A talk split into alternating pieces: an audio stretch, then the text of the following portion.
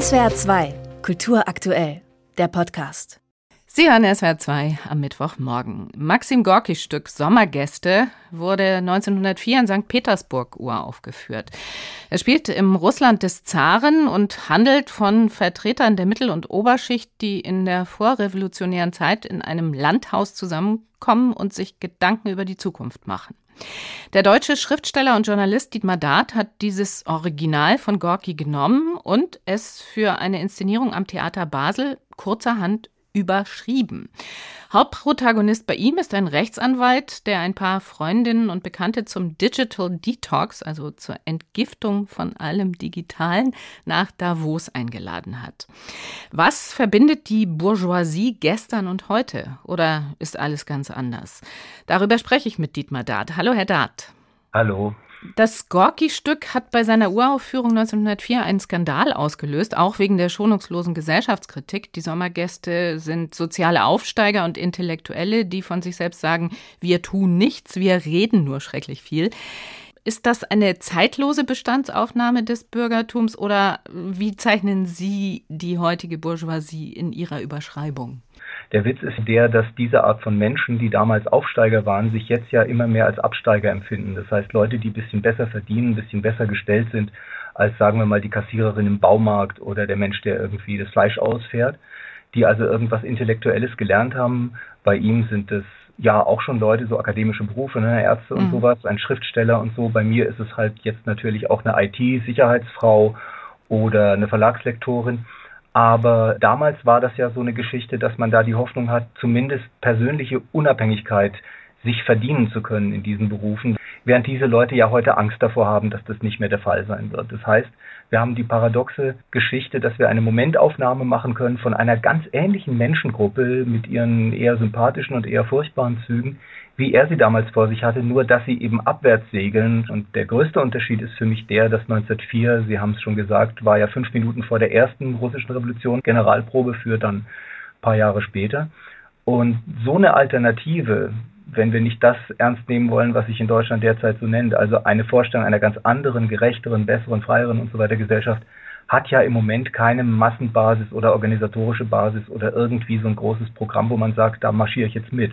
Das heißt, du hast verzagtere Leute in ähnlicher sozialer Stellung, die genauso viel labern, aber sie haben eigentlich gar keinen Grund mehr zur Hoffnung und das ist selbstverständlich dann eine Vorlage für was sehr Lustiges. Also das hat Sie total gereizt. Ja, zumal Gorki ja selber gesagt hat, man kann Tschechow eigentlich total kaputt machen und daraus eine Komödie machen. Das hat er mal einem kommunistischen Untergrundkämpfer erzählt.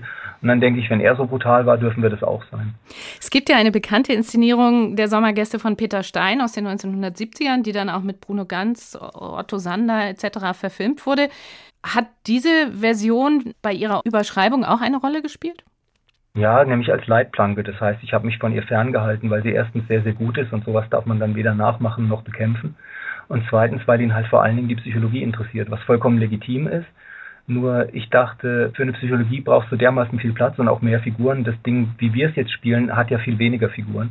Dass es mir mehr um Konstellationen geht, wo so Witze und Verletzungen und ähnliche sozusagen bruchartige, spontanere, plötzlichere Sachen als in dem Film eine Rolle spielen was dann einerseits unterhaltsam ist und andererseits halt sich, wie gesagt, fernhält von dieser Einfühlung, die Stein da gemacht hat. Mhm.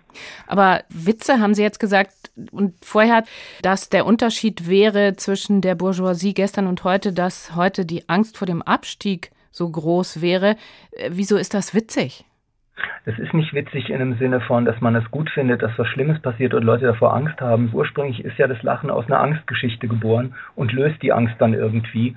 Und ich finde es interessant, diese Angst tatsächlich rauszuholen aus den Leuten. Das heißt, Witz muss nichts Nettes sein. Man spricht ja auch von bösen Witzen. Das Theater nennt ihre Überschreibung, Zitat, ein Panorama des bürgerlichen Unruhezustands. Was heißt das genau? Die Unruhe ist ja sozusagen ein nicht stabiler Zustand von etwas zu etwas hin. Und sie wird umso größer, je weniger einem eigentlich klar ist, wo es hingeht und je weniger einem klar ist, wo man herkommt. Und ich hoffe halt, dass fürs Publikum daraus was entsteht, wo man sich sozusagen identifizieren lernt mit Figuren, von denen man nicht sagen kann, ich weiß es besser als die, sondern von denen man sagen kann, die sitzen in einer ähnlichen Tinte und ihr Strampeln und ihr Kämpfen ist für mich irgendwas, das ich mich selber genauer angucken kann. Dann bin ich vielleicht lustig, traurig, aber jedenfalls sozusagen woanders hingebracht, als wenn es nur einfach dumpf weitergeht. Das Stück in seiner Urfassung stellt ja sehr dringlich die Frage auch nach Solidarität mit Benachteiligten und Schwächeren in der Gesellschaft. Inwiefern findet sich das auch in Ihrer Überschreibung wieder? Ich würde sagen, viele Leute halten sich für besser gestellt, die es gar nicht mehr wirklich sind, sondern das ist nur so ein Image, was sie haben. Also wenn sozusagen auch bei denen, die ein bisschen mehr Geld verdienen, der Anteil, den man fürs Wohnen und Essen und sowas ausgibt und auch ausgeben muss, weil zum Beispiel umweltverträglich Essen teurer wird, dann ist ja sozusagen der Reichtum eigentlich nur noch einer, den man sich irgendwie so einreden lässt als so ein Lifestyle. Und vielleicht ist die Brücke zwischen den Leuten, die tatsächlich arm sind und den Leuten, die denken, mir kann das nicht passieren, viel leichter zu bauen, wenn man sich nichts vormacht über sich selbst, als früher. Und ist das dann eine optimistische oder eine pessimistische Überschreibung? Der schönste Trick ist, glaube ich, der, dass man den Leuten das überlassen kann und muss, ob sie Hoffnung schöpfen wollen oder sagen, na ja, dann ist das ja alles so trostlos, dann brauche ich ja auch nichts mehr machen. Ich habe den Verdacht, dass jemand, der sich ins Theater begibt, von vornherein damit schon demonstriert, dass es nicht darum geht, einfach in dem Zustand zu bleiben, in dem man sowieso schon ist. Die bringen also Energie für Optimismus mit und den zapfe ich an, den Optimismus. Der Autor und Journalist Dietmar Dart über seine Überschreibung des Stücks Sommergäste von Maxim Gorki. Premiere ist heute Abend um 19.30 Uhr am Theater Basel. Herr Dart, ich danke Ihnen für das Gespräch. Vielen Dank. SWR 2 Kultur aktuell. Überall, wo es Podcasts gibt.